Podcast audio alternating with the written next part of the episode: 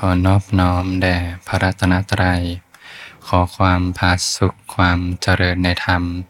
จงมีแก่ท่านสาธุชนผู้สนใจใฝ่ธรรมทุกท่าน ก็เป็นธรรมะยามค่ำคืน ก็เป็นค่ำคืนวันที่หนึ่งธันวาคม 2566 เป็นวันศุกร์ ของเดือนใหม่ เปลี่ยนสถานที่มาที่ศูนย์วิปัสสนายุพุทธเขมรังสี เป็นช่วงของคอร์สอบรมปฏิบัติธรรม ก็เริ่มต้นของวันที่หนึ่งก็จบวันที่แปดอาตมาก็ได้มีโอกาสช่วยงานครูบาอาจารย์ในคอร์สนี้ ก็จะเจอกันช่วงค่ำก็เจอกันทั้งหมด เจ็ดคืน วันนี้ก็เป็นคืนแรกวันที่หนึ่งก็ไล่ไป คืนวันสุดท้าย คืนวันที่เจ็ดบางท่านก็อาจจะยังไม่คุ้นกันนะก็ปรับความคุ้นชินนะตมาก็ชื่อพระวรินทร์นิทโรนะบางท่านก็อาจจะคุ้นหน้าคุ้นตากันมาบ้าง ก็ค่อยๆทำความรู้จักกันนะเราก็อาศัยการฝึก ปฏิบัติธรรมด้วยกันในค่ำคืน ถือโอกาสลงเวิร์กช็อปนะค่อยๆฝึกไป ทีละเล็กทีละน้อย ค่อยๆเรียนรู้กันไป เพราะธรรมะนั้นเรียนรู้จากข้างใน เรียนรู้จากการลงมือปฏิบัติ ในคอร์สนี้เราก็อาจจะได้มีโอกาสได้ ดูวิธีทัศน์ สื่อธรรมะต่างๆ ทั้งในแง่มุมของอนาปานสติ สติปัฏฐานสี่แล้วก็ในส่วนของเห็นภาพรวมของการปฏิบัติ ก็เห็นว่าน่าจะได้ดูกันก็คงจากวันที่ 3 ที่ 4 ก็ค่อยๆเรียนรู้กันไปนะบางท่านก็อาจจะเคยดูแล้วนะแต่ก็อาศัยการลงมือปฏิบัติเนี่ยแจ้งจากข้างในเนี่ยจะเป็นประสบการณ์ตรง ที่ไม่มีใครสอนกันได้ นอกจากจิตของแต่ละท่าน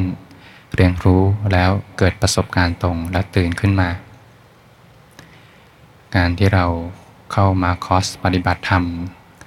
บางท่านก็อาจจะมีวัตถุประสงค์ที่ต่างกัน บางท่านเข้ามาเพราะว่าต้องการการพ้นทุกข์ บางท่านเข้ามาพักร้อนนะเรียกว่าเจอเรื่องหนักๆมาเยอะนะชีวิตทั้งโลกก็ เรื่องราวร้อนอกร้อนใจมากมาย ก็อาศัยมาพักกายพักใจนะบางท่านก็อาจจะมาหาคำตอบอะไรบางอย่างในชีวิตนะบางท่านก็อาจจะมาแสวงหาแง่มุมเก็ตธรรมอะไรบางอย่างจากการที่ภาคออกมา ทุกท่านก็จะคงได้คำตอบกันในแต่ละคนเนี่ยเมื่อจิตได้เกิดกระบวนการ เรียนรู้อริยสัจขึ้นมาเนี่ยก็จะค่อยๆได้คำตอบกัน ซึ่งคำตอบนั้นจะอยู่ในใจของแต่ละท่านเอง อาศัยการพอปุ่มการปฏิบัติธรรมก้าวเดินอยู่ในเส้นทางธรรม จะค่อย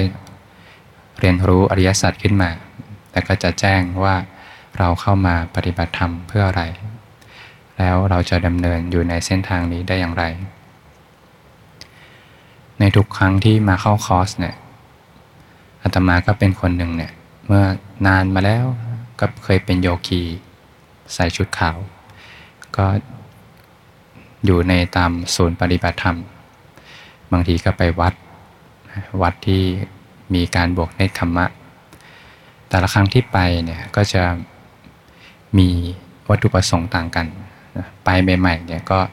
อยากรู้อยากเห็นนะ ถ้าพูดตรงๆ ยังไม่ได้สนใจการพ้นทุกข์หรอก ไปเพราะอยากรู้อยากเห็น เราเรียนสายวิทย์มา เราก็อยากรู้อยากเห็นว่า เอ๊ะ ปฏิบัติธรรมเนี่ยเขาว่าจะต้องเจออย่างนั้นต้องเจออย่างนี้ คือเพื่อนไปปฏิบัติธรรมมาไปบวชมาสองอาทิตย์บวชสมณเณรเราก็อยากรู้นะเพื่อนมาเล่าประสบการณ์ให้ฟัง ก็สนใจเรียกว่ากระตุ้นต่อมต่อมอยากรู้ต่อมอยากรู้ สายวิทยาศาสตร์ก็คงจะอยากรู้เหมือนกัน อยากรู้อยากเห็นอยากทดลอง ปฏิบัติธรรมแล้วต้องเจออะไรต้องเป็นอะไรต้องได้อะไรหรือเปล่า นั่นแหละก็เป็นจุดเริ่มต้นที่เข้ามาสู่การปฏิบัติ แล้วพอออกมาจากการเข้าคอร์สหนึ่งหรือว่าไปเนคขมะมาที่หนึ่งเนี่ย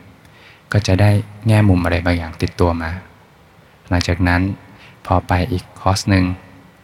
ก็จะค่อยๆ ตกผลึกอะไรบางอย่างขึ้นมา เป็นประสบการณ์ตรงนะซึ่งแต่ละท่าน เข้าคอร์สกันมาหลายครั้งนะก็จะเกิดกระบวนการเรียนรู้นี้ขึ้นมา แล้วก็จะค่อยๆตอบหัวใจตัวเองได้ว่าเราจะเข้ามาปฏิบัติธรรมเพื่ออะไร เราจะดำเนินอยู่ในเส้นทางนี้ได้อย่างไร อาศัยการเรียนรู้จากประสบการณ์ตรง จากการลงมือปฏิบัติ เราเข้ามาในคอร์สปฏิบัติธรรม ก็ถือโอกาสใช้สถานที่ ให้เกิดประโยชน์สูงสุด กว่าจะรางงานมาได้เนี่ยยากนะ ตอนอาตมาสมัยที่เป็นผ้าขาวนะเป็นโยคีเนี่ยเข้ามาตามคอร์สเนี่ยก็เป็นช่วงเรียนมหาลัย อาศัยการพักจากการปิดเทอมเนี่ยเข้ามาสู่การปฏิบัติ สมัครคอร์สนั้นลงคอร์สนี้ ก็ไปเรื่อยๆ ดิ้นรนหาหนทางไปเรื่อยๆพบว่าการกว่าจะลามาได้กว่าจะมีโอกาสปฏิบัติธรรมเต็มรูปแบบยากนะยาก กว่าจะมีโอกาสได้ปิดเทอมได้เข้ามาคอร์สสั้น ๆ 7 วัน 3 วันเนี่ยยากญาติโยมก็คงเหมือนกันนะกว่าจะลางานกันมาได้ กว่าจะหาโอกาส กว่าจะมีคอร์สที่เปิดมา หรือว่ากว่าจะสมัครกันเข้ามาได้ก็คง อาจจะช่องใช้กำลังกายกำลังใจ เข้ามาแล้วก็ถือโอกาสใช้สถานที่ ข้อวัดปฏิบัติต่างๆ เอื้อต่อการภาวนา เรียกว่าใช้ข้อวัดเนี่ยแหละในการเรียนรู้ความจริงขึ้นมา ในการภาคออกจากกรรมคุณทั้งหลาย ถ้าไม่มีการภาคออกเลยเนี่ยจะไม่รู้เลยว่าสภาพที่ติดข้องอยู่เป็นอย่างไร จิตจะไม่เกิดกระบวนการเรียนรู้ ถ้าอยู่ที่บ้านมีแต่สิ่งอำนวยความสะดวกมากมาย อยากจะไปไหนก็สามารถไปได้ อยากจะดูอะไรจะฟังอะไรจะทำอะไร สามารถทำได้ตลอดเวลา แต่พอภาคออกมาเนี่ยจะเริ่มเห็นแล้วว่าสิ่งที่ติดอยู่เป็นอย่างไร ถ้าไม่ภาคเลยจิตจะไม่เกิดกระบวนการเรียนรู้ ข้อวัดต่างๆ ก็ไม่ได้มีไว้เพื่อทรมานนะ มีไว้เพื่อให้เกิดกระบวนการเรียนรู้ บางทีอยู่ที่บ้านอาจจะตื่นสายหน่อย แต่ถ้ามาที่นี่ก็ยังต่ำก็คงจะตีสี่หรือตีสี่ครึ่ง กินอาหารก็สองมื้อ มีรอบในการที่จะต้องเข้ามาสู่การฝึกฝนปฏิบัติ มีกฎระเบียบต่างๆ ก็ใส่ตรงนี้แหละนะในการที่จะเห็นจิตเห็นใจตัวเองขึ้นมา ถ้าไม่ภาคออกเลยเนี่ยจิตจะไม่เกิดกระบวนการเรียนรู้ จะไม่รู้เลยว่าสภาพที่ติดอยู่เป็นอย่างไร ก็อาศัยการภาคออกมา ให้จิตได้เกิดกระบวนการเรียนรู้ขึ้นมา ภาคกายแล้ว ภาคใจก็สำคัญ พระองค์ก็ตัดว่าเนี่ยถ้าเปรียบเหมือนการภาค กายและภาคใจเนี่ยก็เหมือนการมีกิ่งไม้ที่แห้งเนี่ยนำห่างออกจากน้ำก็สามารถจุดไฟขึ้นมาได้เนี่ยสมณพราหมณ์ผู้ที่ภาคกายและภาคใจจากกรรมคุณทั้งหลายเนี่ยกระทำความเพียรเป็นเครื่องตื่นอยู่ ก็สามารถตัสรู้ธรรมขึ้นมาได้ แต่ถ้าเราภาคที่กายอย่างเดียว แต่ใจเรายังไม่ภาคเนี่ยจะเหมือนไม้ที่ ยังเรียกว่าเป็นไม้ที่ไม่แก่ มียางอยู่เนี่ยต่อให้ภาคออกมาจากน้ำวางห่างไกลแม่น้ำจุดไฟก็จุดไม่ติดฉันใดก็ฉันนั้นถ้าเราภาคกายแล้ว แต่ใจยังไม่ภาค ก็ยากที่จะเกิดกระบวนการเรียนรู้ธรรมะขึ้นมาเราก็มันที่จะเรียกว่าเจ็ดวันเนี้ยถือโอกาส ทุกอย่างในโลกที่ผ่านมาถือว่าจบไปแล้ว อยู่เรียนรู้เหมือนทุกอย่างจบไปแล้ว ที่ผ่านมาในชีวิตก็ถือว่าเริ่มต้นใหม่ลองเริ่มต้นใหม่กันดู 7 วัน สิ่งที่จะเป็นสิ่งที่จะทำให้เกิดการดึงรั้งทางจิตใจมากที่สุดก็คือเกี่ยวกับเรื่องมือถือนะพอมือถือเครื่องหนึ่งเนี่ยเปิดออกมานี่เรียกว่า สามารถถูกการมาชันทะถล่มได้หมดเลยนะเพราะในมือถือนั้นมีทุกอย่างเลยเนาะเดี๋ยวสมัยนี้ อยากจะดูหนังก็เปิดที่มือถือได้ อยากจะฟังเพลงก็เปิดที่มือถือ อยากจะไปเที่ยวสามารถเปิดได้หมดเลยเช็คได้หมดเลยว่าที่ไหนเป็นอย่างไรทที่ไหนน่าเที่ยว อยากจะทำงาน อยากจะคุยอะไรกับใครทุกอย่างอยู่ที่มือถือ เรียกว่าเป็นอุปสรรคอย่างหนึ่งเลยในการภาวนา ถ้าพักกายได้พักใจได้ตัดเรื่องราวต่างๆ เรียกว่าตัดมือถือได้ เป็นเรื่องที่ดีอย่างยิ่งนะแต่ถ้าท่านใดมีเหตุปัจจัยก็ตามสมควร แต่ถ้าดีที่สุด 7 วันเนี้ย8วันเนี้ยลองดูถ้าทำเต็มที่ภาคอย่างเต็มที่แล้ว จะเป็นอย่างไรเนี่ยต้องลองดูต้องลองพิสูจน์ดู จะพบความจริงว่าไม่มีก็อยู่ได้ ไม่มีก็สบายใจ ลองอยู่กับความไม่มีดู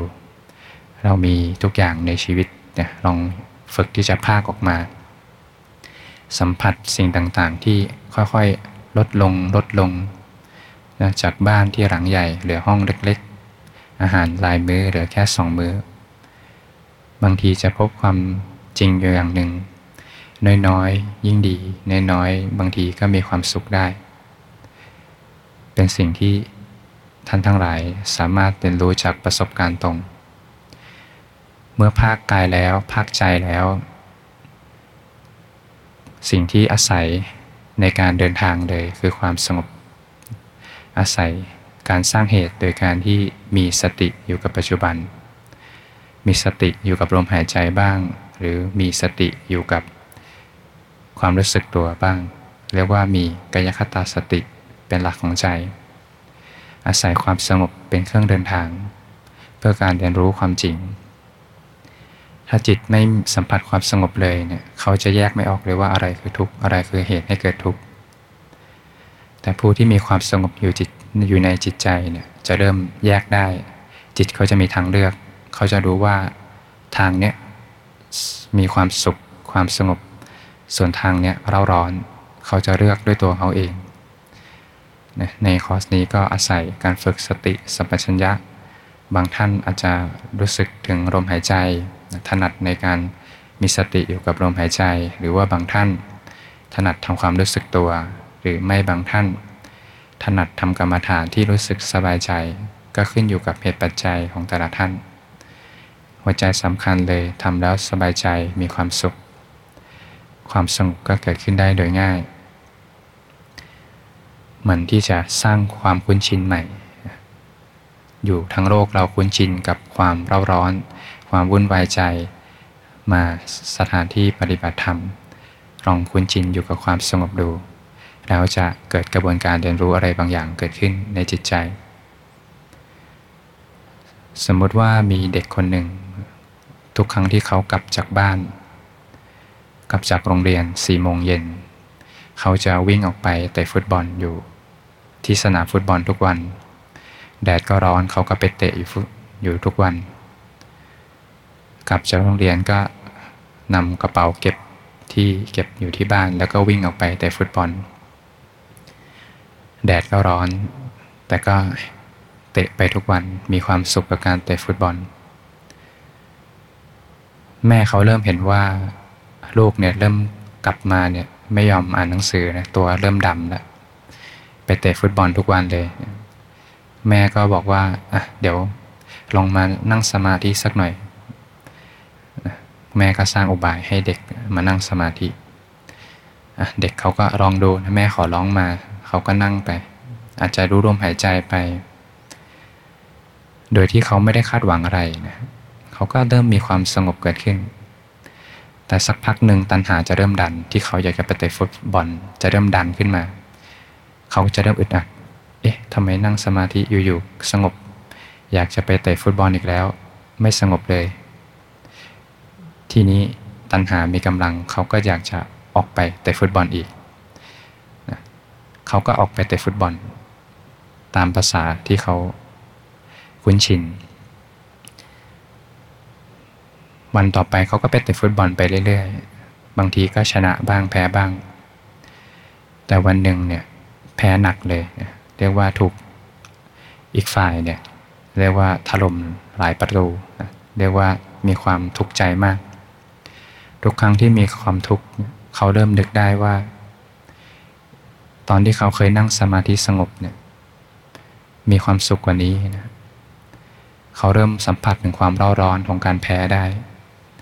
มีความทุกข์มากกับความแพ้แพ้ เริ่มนึกถึงคำสอนแม่ที่ว่าให้มานั่งสมาธิสงบสงบอยู่ในบ้าน ไม่ต้องออกไปให้ร้อนอกร้อนใจอยู่ข้างนอก ทุกครั้งที่เขามีความทุกข์กับการเล่นฟุตบอลแพ้ เขาจะนึกถึงคำสอนแม่เขา จนวันหนึ่งนะลองเชื่อแม่ดูนะก็กลับมานั่งสมาธิดูโดยความที่เขาไม่ได้คาดหวังอะไรนะเขาแค่มีความทุกข์ในชีวิตจากการเตะฟุตบอลแพ้ กลับมานั่งสมาธิโดยที่ไม่ได้คาดหวังอะไร เพียงแค่สร้างเหตุอยู่กับลมหายใจ เขาก็เริ่มมีความสงบ มีความสุข มีความเบาเกิดขึ้น เขาเริ่มเกิดการเรียนรู้ว่านี่ทุกนี่เหตุให้เกิดทุกการที่ไปเตะฟุตบอลที่เขาเคยคิดว่าเป็นความสุข แต่ความจริงเป็นทุกข์ และถ้าเขายังเตะออกไปเตะอยู่เรื่อยๆ เขาจะไม่มีวันหายทุกข์ เขาเลยตัดสินใจ รู้แล้วว่าอะไรคือทางอะไรไม่ใช่ทาง เขาไม่ออกไปเล่นฟุตบอลอีกเลย พอเขาไม่ออกไปเล่นฟุตบอลเหตุดับ ทุกหายไปเอง เขาจะไม่มีวันทุกข์กับการเล่นฟุตบอลอีก ไม่มีความรู้สึกที่จะต้องแพ้ต้องชนะอีก ความทุกข์ในการเล่นฟุตบอลหายไปจากใจ เพราะเหตุดับ ดับที่เหตุทุกดับไปเอง เหมือนการที่เข้ามาในเส้นทางธรรม สมุทัยตัณหาความดิ้นรนจะถูกตัดโดยธรรมชาติเลย เพราะอริมักทุกข้อตัดเหตุตัดสมุทัยหมดเลย ทุกหายเองไม่มีใครไปดับทุกแต่ดับที่เหตุทุกก็จะหายไปเอง เด็กคนนั้นก็จะไม่ออกไปเที่ยวเล่น แต่ฟุตบอลอยู่ข้างนอกบ้านอีกเลย พอรู้แล้วว่าอะไรคือทางอะไรคือความสงบสุขที่แท้จริงของชีวิต สิ่งที่สำคัญในการเดินในเส้นทางก็อาศัยความสงบเป็นเครื่องมือในการเดินทาง ความสงบในเบื้องต้นสงัดจากกามและอกุศลธรรม คีย์เลยคือการที่จะสงัดจากกามเนี่ยเราภาคกายมาแล้ว ถ้าภาคใจเนี่ยตัดเรื่องราวต่างๆ ลองดูสักเจ็ดวัน ถือว่าที่ผ่านมาในชีวิตจบไปหมดแล้ว เพราะตอนนี้เรื่องราวต่างๆที่เกิดขึ้น ก็ไม่ได้มีอยู่จริงแล้ว มีแค่ปัจจุบันขณะ ที่ผ่านมาถือว่าผ่านไปแล้ว ถ้าเราภาคออกจากกายและใจได้อกุศลที่จะเกิดขึ้นอย่างหนึ่งก็คือตัณหา ถ้าเรานั่งสมาธิมีใจไปคาดหวังว่าจะสงบหรือเปล่า จะเกิดตัณหาเป็นแรงผลักดัน จะนั่งไม่สงบ แต่ถ้าราวางใจอยู่กับการสร้างเหตุ สร้างเหตุไปเรื่อยๆ ส่วนความสงบจะเกิดหรือไม่เกิดนั้น ไม่ได้มีความที่จะไปเกาะเกี่ยวกับผลเลย เหตุปัจจัยถึงพร้อมความสงบก็เกิดขึ้นเอง ผู้ที่นั่งสมาธิได้สบายๆ เป็นปกติใจก็ไม่คาดหวังนะเวลาเข้าถึงสมาธิในเบื้องต้นสงัดจากกามและอกุศลธรรม ไม่ได้ได้รู้สึกถึงเวลาว่า จะหมดเวลาเมื่อไหร่ นั่งไปได้เรื่อยๆ ไม่รู้สึกว่าจะต้องทำอะไรให้เป็นอะไร มีความสงบสุขอยู่กับปัจจุบันธรรม ก็จะนั่งไปได้เรื่อยๆ มีความผาสุกหล่อเลี้ยงในจิตใจ เรียกว่าตัณหาไม่เกิด พอตัณหาไม่เกิด อกุศลไม่เกิด บาปอกุศลธรรมกรรมคุณทั้งหลายไม่เกิดในขณะนั้น จิตจะเดินทางเข้าสู่สมาธิ โดยธรรมชาติเลย และจะค่อยๆเดินทางขึ้นไปเรื่อยๆเรื่อยๆ ความสงบในจิตใจก็จะค่อยๆ ถูกยกระดับขึ้น อาศัยนี่แหละการภาคออกเพื่อเห็นความจริง อาศัยสติสัมปชัญญะ กายคตาสติ ยกระดับจิตใจขึ้นมา ก่อนที่เราจะฝึกในการเดินจงกรมนั่งสมาธิกัน เดี๋ยวเราก็ ลองนั่งสมาธิกันสักเล็กน้อย สักห้านาที ปรับจิตปรับใจเนี่ยพอนึกถึงการนั่งสมาธิหลักหนึ่งเลยเหมือนนั่งปกตินะเหมือนนั่งที่บ้าน เหมือนเรานั่งเล่น ๆ อยู่ที่บ้าน แค่เพิ่มสติกับสัมปชัญญะเข้ามานะแต่ถ้าสมมติเรานึกถึงการนั่งสมาธิ เราต้องต้องเก่งตัวต้องเพ่งบังคับเนี่ยใจที่ เครียดเครียดขึ้นมาเนี่ยก็จะเป็นสิ่งที่ขวางกั้นการนั่งสมาธิการฝึกฝนได้ เหมือนนั่งอยู่ที่บ้านนะนั่งปกติเลยเหมือนนั่งอ่านหนังสือนั่งอะไรอยู่ที่บ้าน แค่เพิ่มสติกับสัมปัญญะเข้ามาเท่านั้นเอง รู้สึกถึงลมหายใจสบาย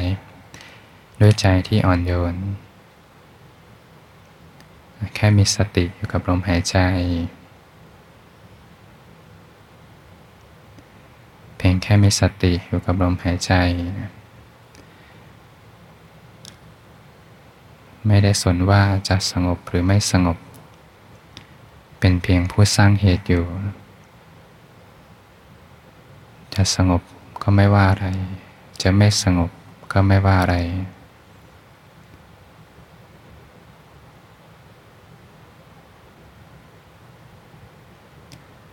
เวลาเผลอไปคิด ก็มีสติระลึก กลับมามีสติอยู่กับลมหายใจ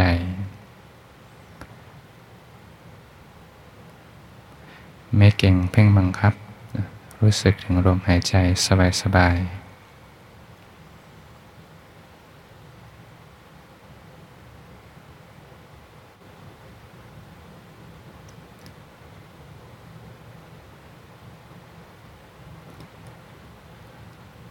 จะ สงบหรือไม่สงบก็ไม่ว่าอะไร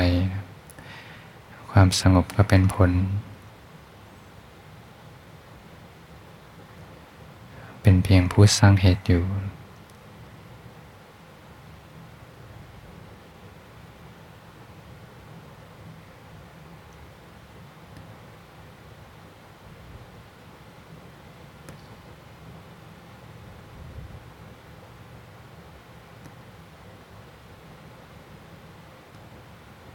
รู้สึกถึงลมหายใจ ใจก็สงบอยู่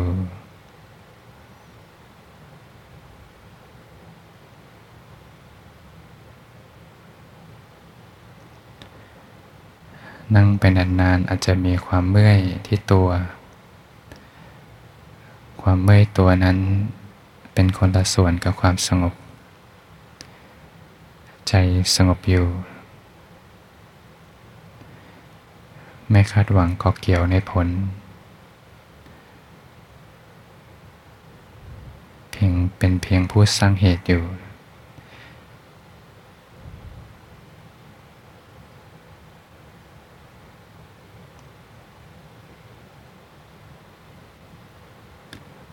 ความคิดก็เป็นเพียงความคิด เป็นเพียงปรากฏการณ์หนึ่งเท่านั้น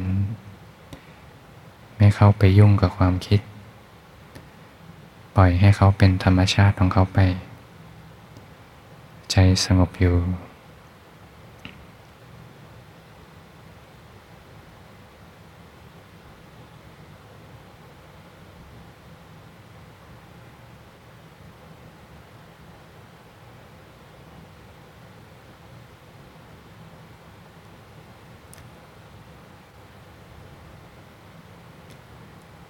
ความ สงบกับลมหายใจเป็นคนละส่วนกัน ความสงบกับอาการปวดเมื่อยตามร่างกายเป็นคนละส่วนกัน ความสงบกับความคิด เป็นคนละส่วนกัน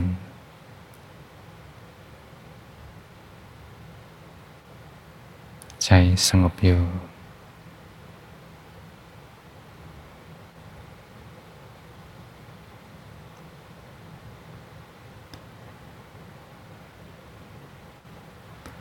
เวลาแตะ ที่ลมหายใจก็เหมือนใช้ขนนกค่อยๆลูบไปที่ลมหายใจ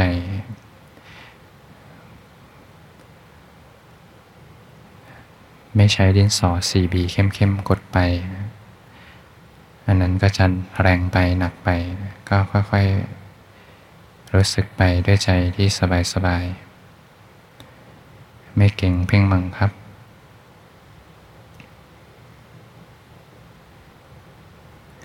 เห มือนนั่งอยู่ที่บ้านนั่งเฉยๆ ต่อให้ห้องนี้จะมีหลายคน มีหลายสิบคน มีห้าสิบคนหกสิบคน ก็เหมือนอยู่คนเดียว มีแค่สติกับลมหายใจ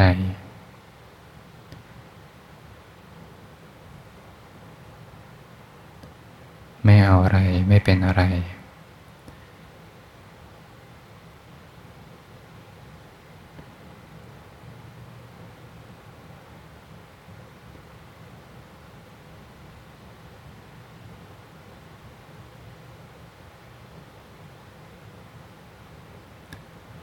ไม่ว่าอะไรจะเกิดขึ้น ใจสงบอยู่